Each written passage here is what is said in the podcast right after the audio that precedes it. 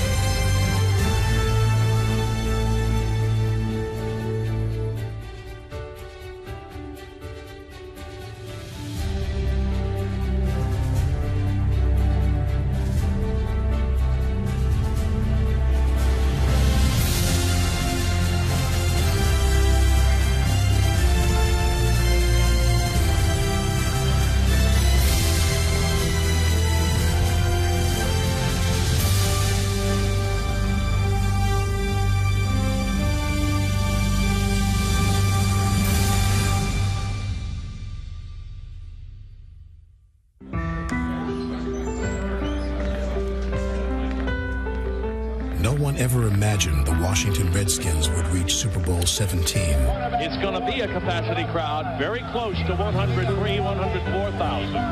The Redskins that took the field against the Miami Dolphins in January of 1983 were largely a team nobody wanted. They were 53 misfits, outcasts, and rejects, but together they won. Let's go out to the field today and look at each other and say we've done all we can. If we win, we win. If we lose, we go win. No one typified this team of wanderers more than quarterback Joe Theismann. While he always wore number 7, Theismann wanted to be number 1 so badly that he changed his name at Notre Dame. Roger Valdiserri, our public relations director, called me in his office. He asked me how I pronounced my last name. Told him it was Theismann. He told me it was Theismann. I told him it was Theismann. He told me it was Theismann. He said, Joe, there's a trophy out there called the Heisman Trophy. We think you have a shot at it. We're going to change your name from Theismann to rhyme with Heisman. I said, fine. Contrary to popular myth, the newly christened Theismann never did win the Heisman Trophy. In 1971, he was drafted by Don Shula's Dolphins, but bolted for the riches of the Canadian Football League. We're getting ready to play in Calgary. A reporter from Miami calls me. Bob Griese had just gotten hurt. Earl Morrall was going to be the quarterback. They had to go get Earl Morrall because I didn't go. How do you feel now? Bob Griese's hurt. You would have had an opportunity to be the quarterback of the Miami Dolphins. The Dolphins have won Super Bowl VII, have completed the greatest season in NFL history. Through the 3 years I went to Canada, the Miami Dolphins went on to Super Bowls. I thought, jeez, man, you blew it. You know, you blew it. In 1974, Theismann joined the Redskins, but rarely saw the light of day. The quarterback grew so frustrated, he volunteered to return punts. Holy moly! He is a little devil, isn't he? In 1978, he became the starter, but after 3 seasons and no playoff berths, Theismann desperately hoped a new coach could rescue his aimless career. I would like to give the Redskin fans the type of team that I think that they would be proud of. In Joe Gibbs' mind, that team include Theismann, unpredictable running back John Riggins, or straight-ahead dinosaur Mark Moseley. The new coach wanted to replace Washington's old guard. I mean, everybody had somebody else's job. Tom Flick was drafted to take Joe Theismann's job. Joe Washington had John Riggins' job. The guys they went and got were the offensive linemen. And even those were stories. You know, Joe Jacoby came in, they thought he was a defensive lineman. They didn't want to play him at offensive line. I guess we were just the greatest collection of misfits and retreads in football. These Redskins were unwanted, but clung to their jobs. And in the opening weeks of the 1981 season, executed Gibbs' wide-open offense to perfection.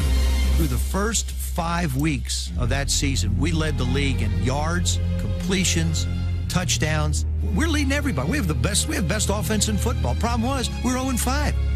The pressure now shifted to Washington's rookie head coach, winless in his first 5 games. Your successes in this league are marked in wins. We're going to have to win to be successful, and I would be kidding anybody if I said any differently. Tight end Rick Walker, number 88, had seen this all before. In 4 seasons with the Bengals and Redskins, he had seen 4 head coaches fired. Me, having seen 4 coaches kicked to the curb, I thought, this is going to be 0-5. The thing that was so impressive about Joe Gibbs is that he never changed his approach. And you come in, you see Joe's car with the dew on it, and you go, hey, this guy hasn't left. If your coach is sleeping at the park, you don't want to be the guy that hangs out at a club all night and doesn't do what you're supposed to do. 44. What quarterbacks are supposed to do is win. Drowning in trade rumors, the 33-year-old Theismann was determined to convince his coach they shared a future beyond 1981. I didn't like the way things were between Joe and I. Drove to his house, and I can almost still see his face. Like, what are you doing here? And I said, Coach, we need to talk. Football is my life. I think somebody sold you a bill of goods. I think somebody's telling you that I don't love football. Yeah, I have restaurants. Yeah, I've done commercials. Yeah, I do a lot.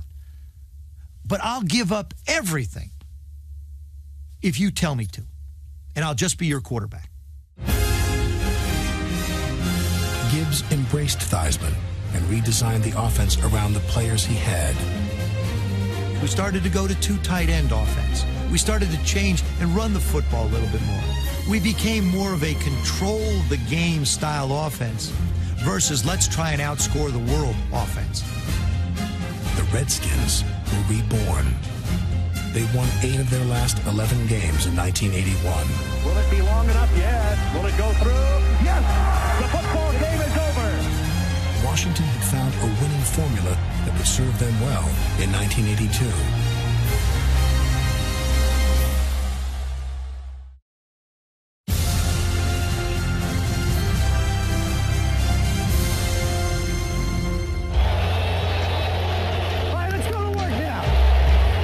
Despite a strong finish in 1981, not much was expected of the 1982 Washington Redskins. An 0-4 preseason only made things worse. After every preseason game, Joe Gibbs would come in and be screaming because we're not good enough. We would go into the preseason games with like 3 runs. We'd go in with like maybe 4 passes. Where's all the stuff we were running when we were winning? I actually thought he wanted us to lose every preseason game. Because when you win, complacency sets in a little bit. Complacency was not a problem for the Redskins and their roster of retreads. In the first game of the 1982 regular season, it was one of their misfits, kicker Mark Moseley, who fired the decisive shots. 26-yard attempt. Snap. Hold is good. Kick is up long enough. It's good. Mark Moseley's toe has sent it to overtime, and Mark Moseley's toe has won it in overtime. Mark Moseley, without question, was the most valuable part of our football team. Every time we needed a clutch kick, Mark would get it done. 13 socks, specially made shoe. Shoe had to weigh 4,000 pounds. I don't know how he got it on. I swear his right leg is twice the size of his left.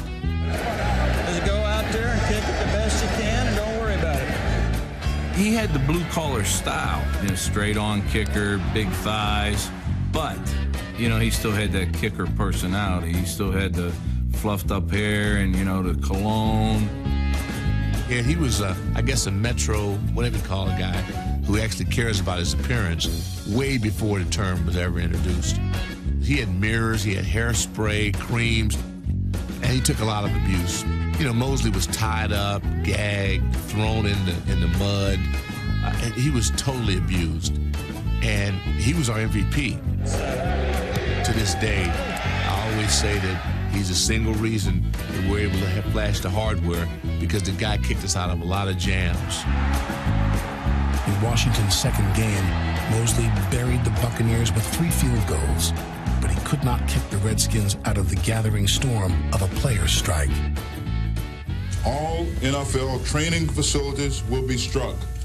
We are prepared to withhold our services however long it takes.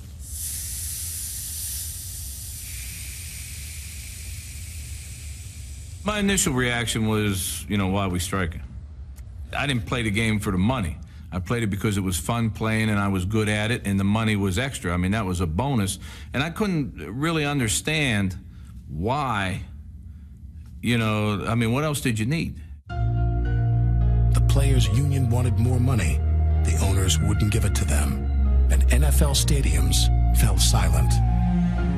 As the schedule toppled like dominoes, the rhetoric only intensified. They could take my car back, and they could take my apartment. I really don't care. I'm sitting out for what I want. And right now, this agreement is not what I want. We've lost half the season now with the cancellation of next week's games. We're very close to losing the 1982 season. If the league cancels the season, the union is ready and able to schedule its own season of games. The players talked to cable TV's Ted Turner, who said if they wanted to play games outside the NFL, he'd televise them. With Ted Turner's backing, the players staged 2 All-Star games, but the public showed little interest. It was weird. Played at 1 at RFK and 1 at the Coliseum. 2 games in 1 week. Definitely was not an NFL crowd. I mean, don't kid ourselves. There were more seats than people in the Los Angeles Coliseum. About 5,000 people sat in the stands to watch the AFC West defeat the NFC West.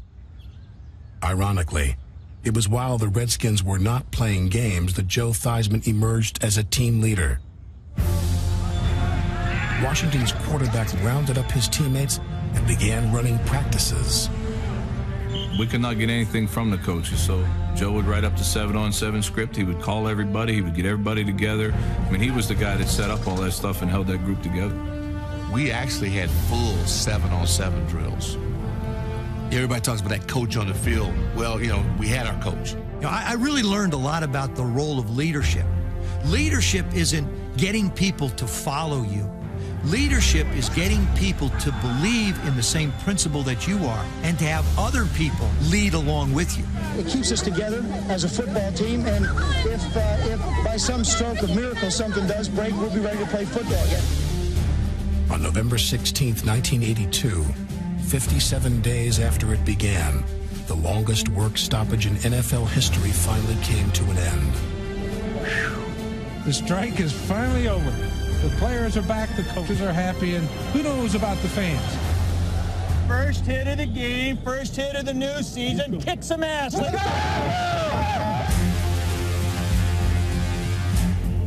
go! The Redskins had hung together. Now they hung the Giants out to dry. Quick out on the far side to Charlie Brown, beats his man, spins away from him, 15, 10, 5, going for the end zone. Touchdown. And off Riggins, sweeping left side. In goes the diesel for a touchdown. Washington Redskins. You weren't in shape, you will be. The strike had shortened the season to just 9 games. 1982 would be a sprint, not a marathon. And the 3-0 Redskins were first off the blocks.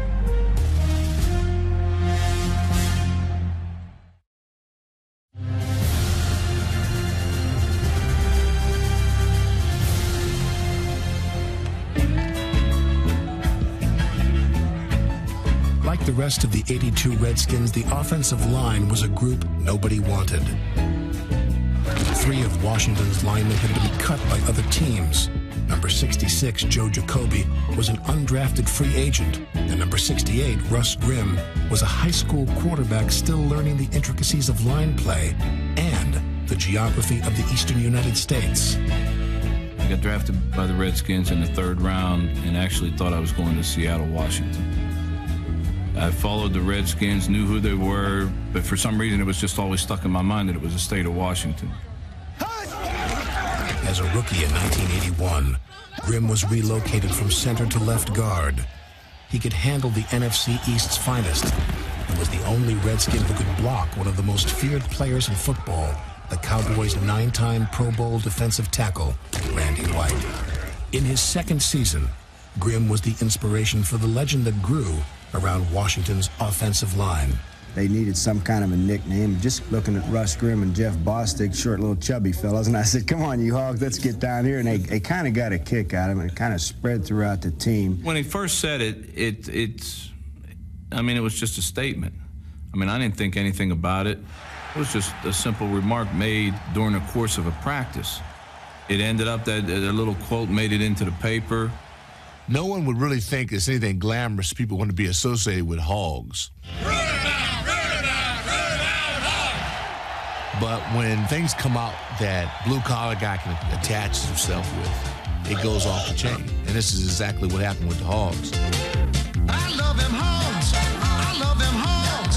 I love them hogs. Yeah, I love them hogs. The marketing capabilities of George Stark, who was the right tackle, sort of thought, you know what?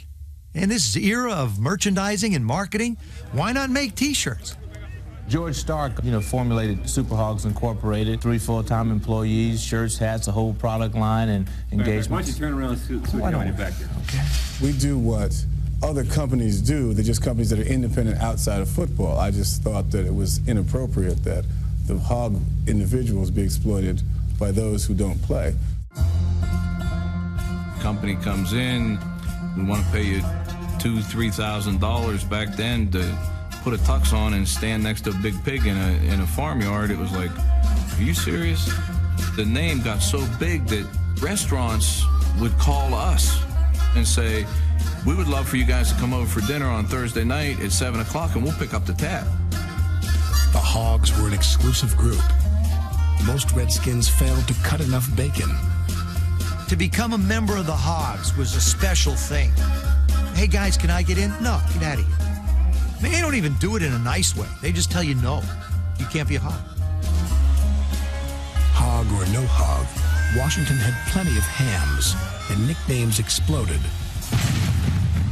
across the Redskins roster. Every unit sort of developed their own personalities, and they decided they'd have to have their own monikers.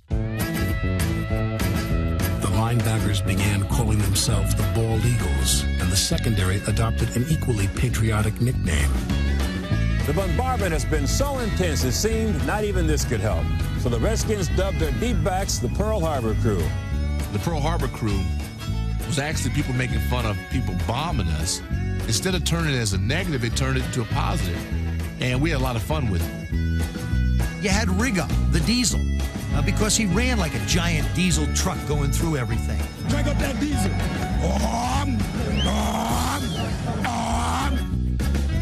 I watched the Smurfs. They were little purple guys.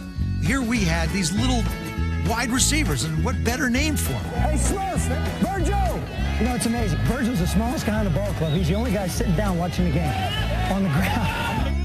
Smurf 1 and Smurf 2 back into the game. What's that mean? Smurf? Have you seen the little blue-faced dolls the kids have? It was just another element that went with this band of gypsies. Coach Gibbs must have sat in his office and go, what in the heck is going on with these people I have? But he let it breathe. Joe Gibbs allowed the Redskins to be themselves. Even a Sunday carpool could become a train wreck. Dave Butts, Mark Moseley, and I, we used to drive to games together. And this was a circus unto itself. Dave had this superstition. If he could run over certain types of roadkill going down the GW Parkway, it would determine how he was going to play. All of a sudden, thump-thump. And Dave would go, yeah, groundhog, gonna have a heck of a day. That's all you need to know about the Washington Redskins. We were a bunch of characters with character. In Washington's fourth game of the '82 season, all those characters overwhelmed the Eagles. The big hero was the Smurf with the Peanuts name, a good man named Charlie Brown. Theismann lets it go deep. He's got Charlie Brown down there, well covered. He makes the catch at the 5 and dives to the 2. Whoa, what a play. Charlie Brown wide open. Touchdown, Washington Redskins. These oddballs could play ball. At 4-0, the Redskins were the NFL's only perfect team.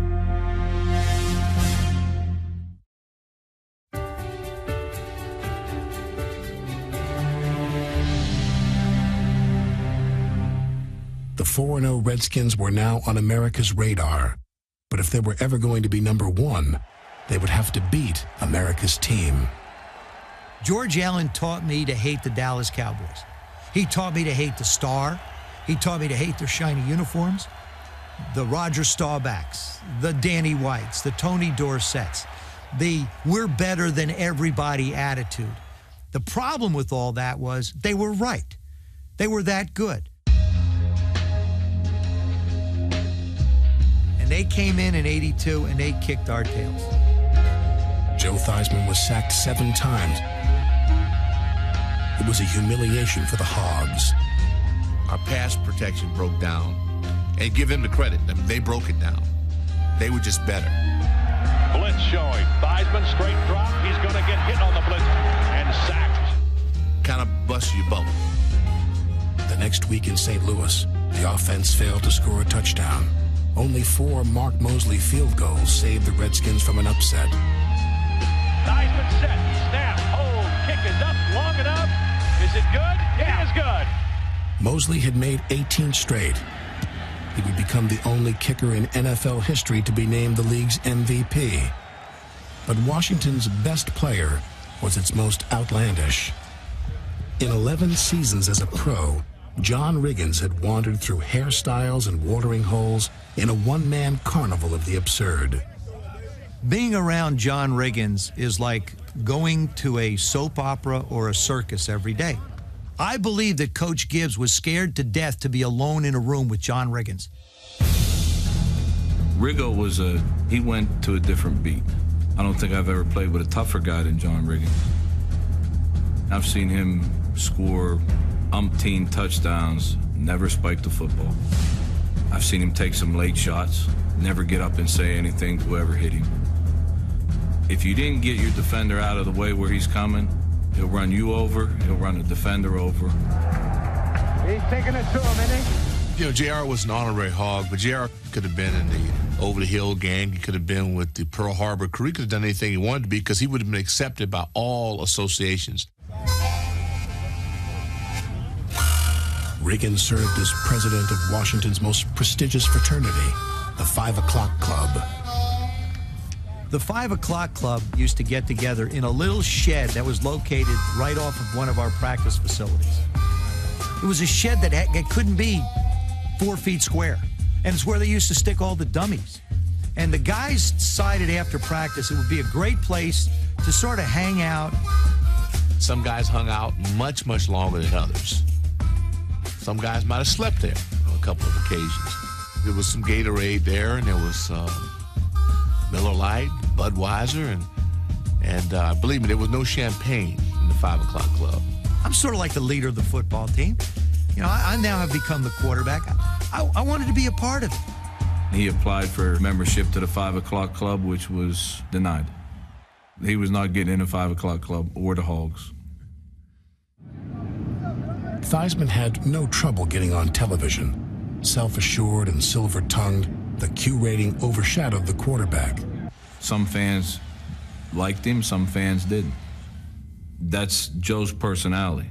Yellow, 41, hot. To be a top NFL quarterback, you have to be a little cocky. You have to be able to sit back there with defensive linemen trying to take your head off and say, I can still fit this ball in between this linebacker and safety. First down pass, end zone, touchdown! I'll play with Joe Theismann anytime he wants to play. He's a great leader. He's a tough guy. He's somebody that's going to fight to the end. That toughness was on full display in Washington's seventh game. The Redskins were playing for their first playoff berth in 6 years. I'm going to throw a quick hitch. I look out to my left side, and all of a sudden, Byron Hunt comes in from the right side unblocked. And for some reason, I turned and faced him. His helmet comes up under my single bar face mask and catches me right on the front teeth. And so I lose my two front teeth. Joe T, toughest individual I've ever seen in battle. As Hollywood as Joe was and could be, he was still a caveman when it came to Sundays. I'm looking at Joe Gibbs, and he's looking at me going, holy mackerel. And I got no teeth, and I'm trying to talk to him. It's okay. I'll be all right. I can communicate. Joe Washington starts to run a sweep out to the right side. All of a sudden, he turns and starts to come back my way. Now, I all of a sudden have a chance to become a lead blocker. And I remember coaches saying, throw your head across the front of him, throw that right arm out. Now, all of a sudden, I'm possessed. I'm a pulling guard. He got a block from Theismann. He's to the five, he's to the end zone, touchdown. Before I know it, I'm being lifted up in the air. They're jumping up and down because Theismann threw the key block on Joe Washington's broken play touchdown run. I became a piglet. I did. I became a piglet. You know, I'd made it sort of into that fraternity of hogs. With just seconds to go, Theismann hooked up with Doc Walker, setting up Mark Moseley for an NFL record 21st consecutive field goal. A 42-yard attempt, plenty long enough. It's good! Mark Moseley has broken the National Football League record. The Redskins were going to the playoffs, and their quarterback was all smiles. Joe, where are you going after you take a shower? I have to go to the dentist, Jack. That one blitz that came from the right side knocked my two front teeth out. You want to zoom in on him here? Bring in the camera. I'll show you. Now, there goes his TV career. This is when we ought to have that cannon shot of you.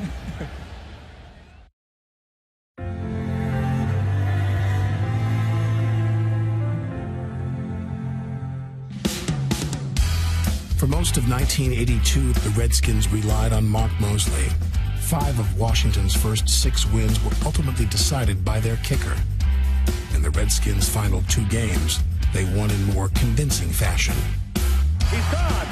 Touchdown, Washington Redskins! Washington beat the Saints and Cardinals by a combined margin of 55-10. Far side, gets away from the man! Touchdown, Washington Redskins! Hey, kicked our ass. Well, hey, today, man. Hey, I'm sure you're going to get me on that. Despite finishing the strike-shortened season with an NFL-best 8-1 record, Washington's postseason prospects were not rosy. 4 of their wins were by 5 points or less. Mark Moseley had finally missed a field goal, and their best receiver, Art Monk, was out for the playoffs with a stress fracture. You know, we weren't really an 8-1 football team in most people's minds. We were lucky. The real powerhouse in the conference had beaten us, so how good could we really be? I think the part about the 82 team that was so unique, we were dependent upon one another. We realized that we weren't good enough to get cocky. The Redskins were beginning to question themselves. Before their first playoff game against the Detroit Lions, John Riggins strolled into team headquarters with the answer. John never said much. When John spoke, everybody listened because he said things so infrequently. He went in and talked to Coach Bugel and said, I want the ball. He says, I'm ready to bust loose. And Coach Bugel told him to go see the man. I'd love to have heard the conversation, but I guarantee you Coach Gibbs had very little to say. I bet JR was doing all the talking. Joe Gibbs made the most pivotal decision of his coaching career. Against Detroit, he would put the Redskins' playoff fate in the hands of a 33-year-old running back who barely averaged 3 yards per carry during the regular season.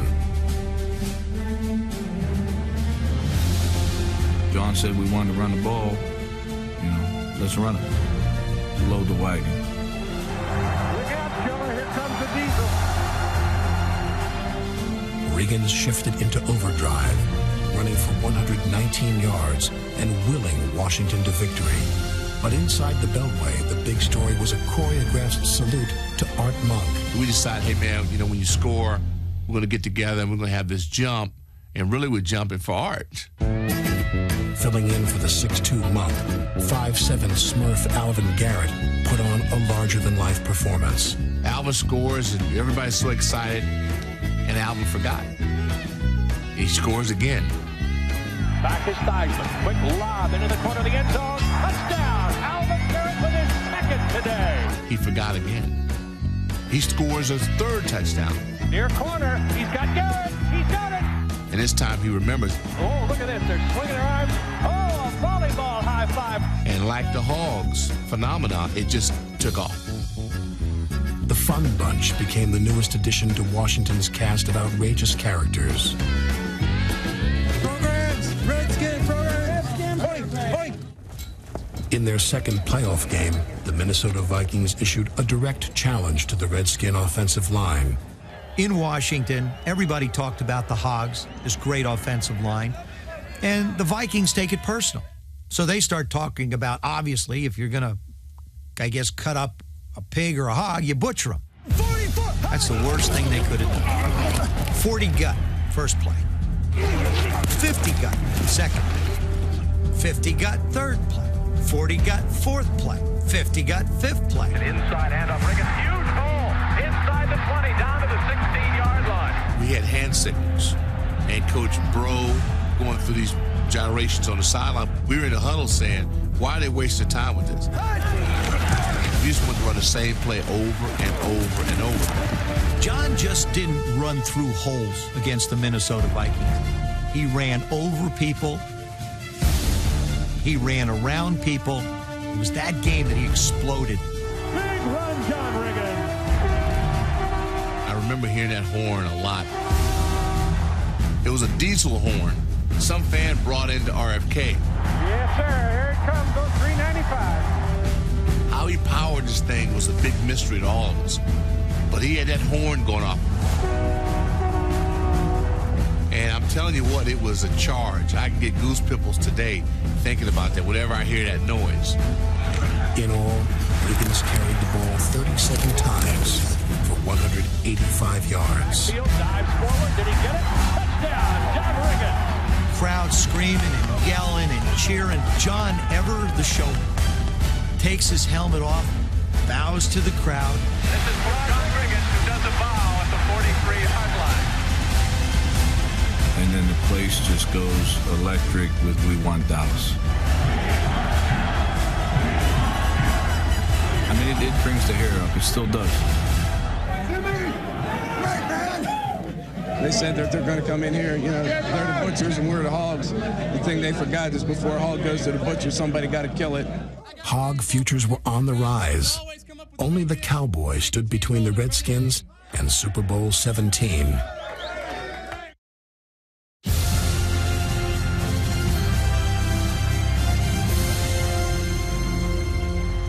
Everyone in the nation's capital was going hog wild over an NFC championship date with the Redskins' arch rival.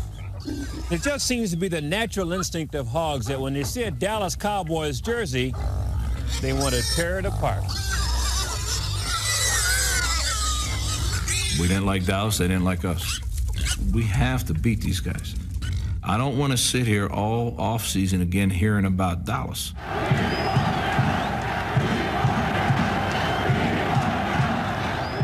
I'm certain that throughout time, people have had this exact same feeling when they had to go into great conquests. It's what most guys think the Super Bowl experience will be like, but the Super Bowl pales in comparison to this.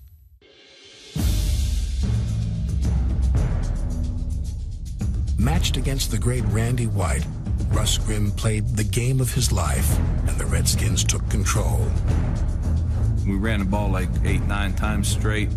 Not so much as a statement, we just felt that we could run the football. Riggins picked up about 7 on that first carry, and he moved about 6 people with him. Behind Grimm's fairy tale performance, John Riggins ripped through the Cowboys for 140 yards. Washington was up 11 points, and Danny White was down for the count. White got shaken up by Dexter Manley. White is down.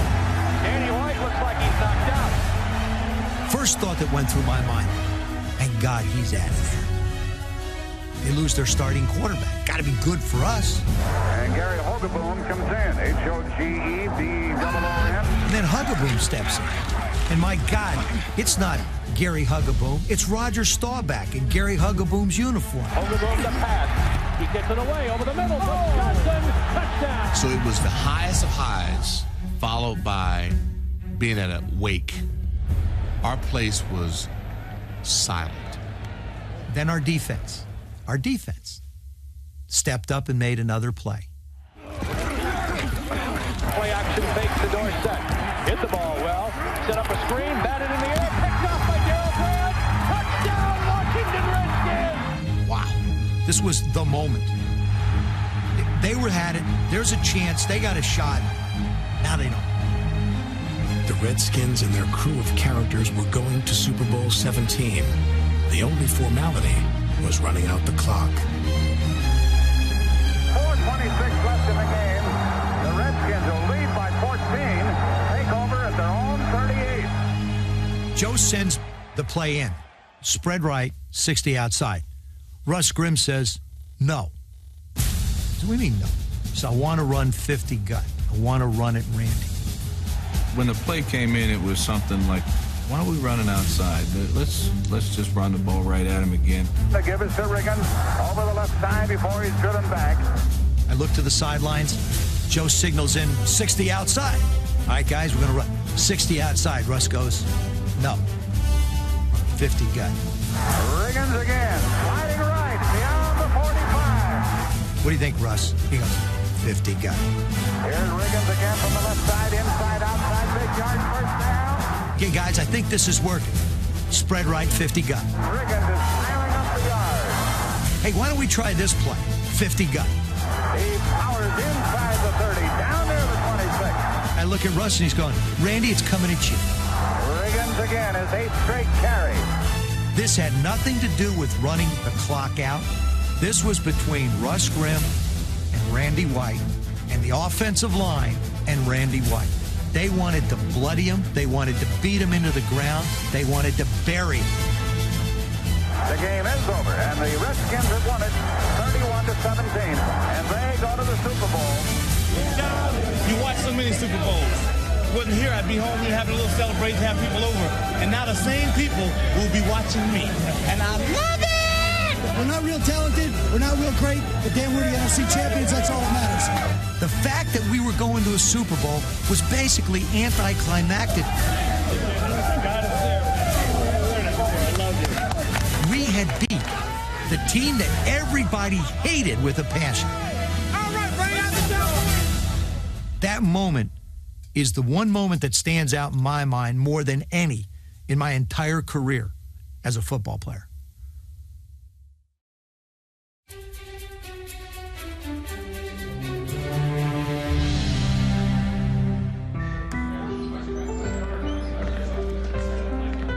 An overwhelming sense of deja vu surrounded Super Bowl XVII.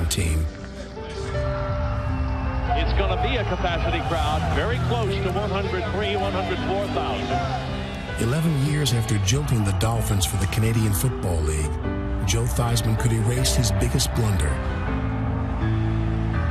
He could have played in 3 Super Bowls for Don Shula. Now he was playing against Shula in his first. The rest of the Redskins were playing for what was then a staggering amount of money.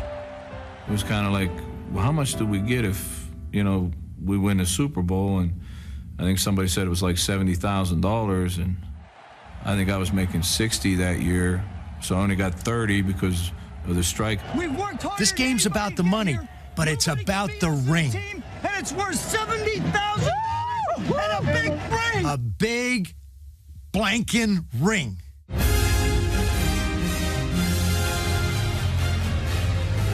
Don Shula's Dolphins were also playing for that ring, and they dominated the first half.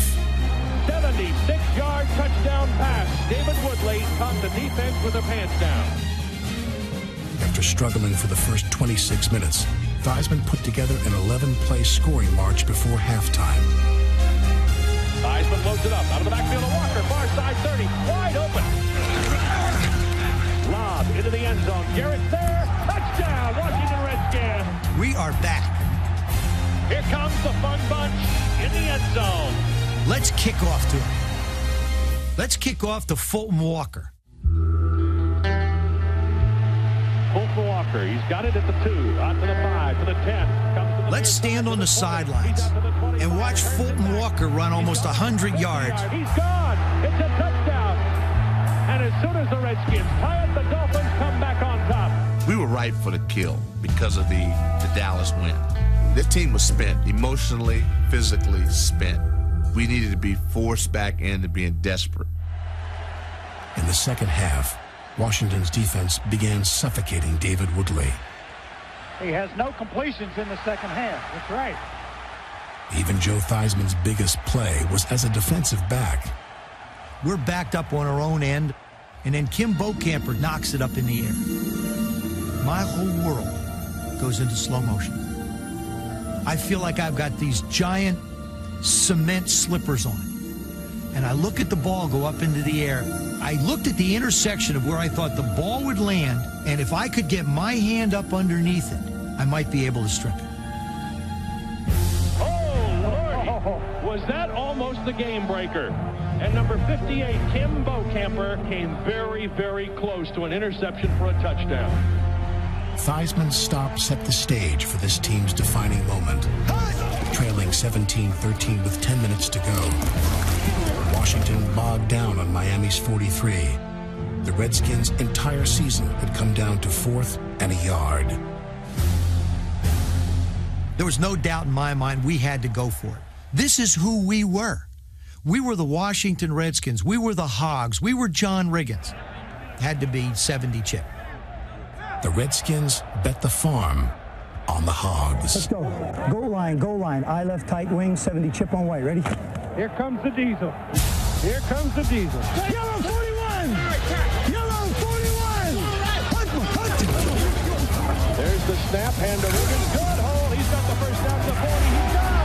The 35, the 30, the 40. He's gone. He's gone. Touchdown, Washington Redskins. Holy cow, what a play. 42-yard touchdown run on 4th and a foot. John Riggins has given the Redskins the lead in Super Bowl XVII. Look at his face. Just look at the man's face. It tells you the entire story.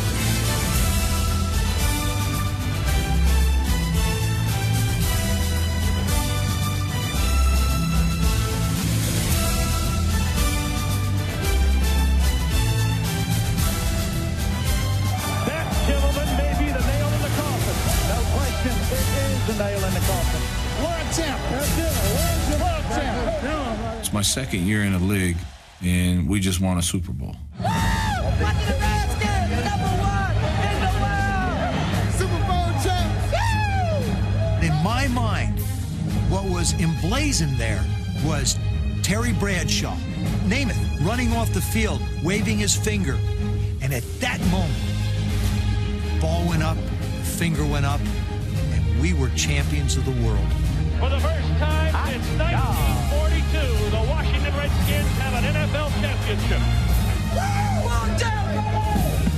It's the first Super Bowl that I was a part of. And those guys that were on that football team, out of 53, I bet y'all probably, if somebody tested me, I could name 51 or 52 of them, and I'd be upset for the guy that I forgot. Nothing beats the fellas. Nothing beats the moments with the guys. If I had to give the ring up, but I could keep my experience with the guys, I keep my experience with the fellas. We were a group of has-beens, would-have-beens, could-have-beens, nobody wants. And that became our battle cry. That became the common thread that bound us all.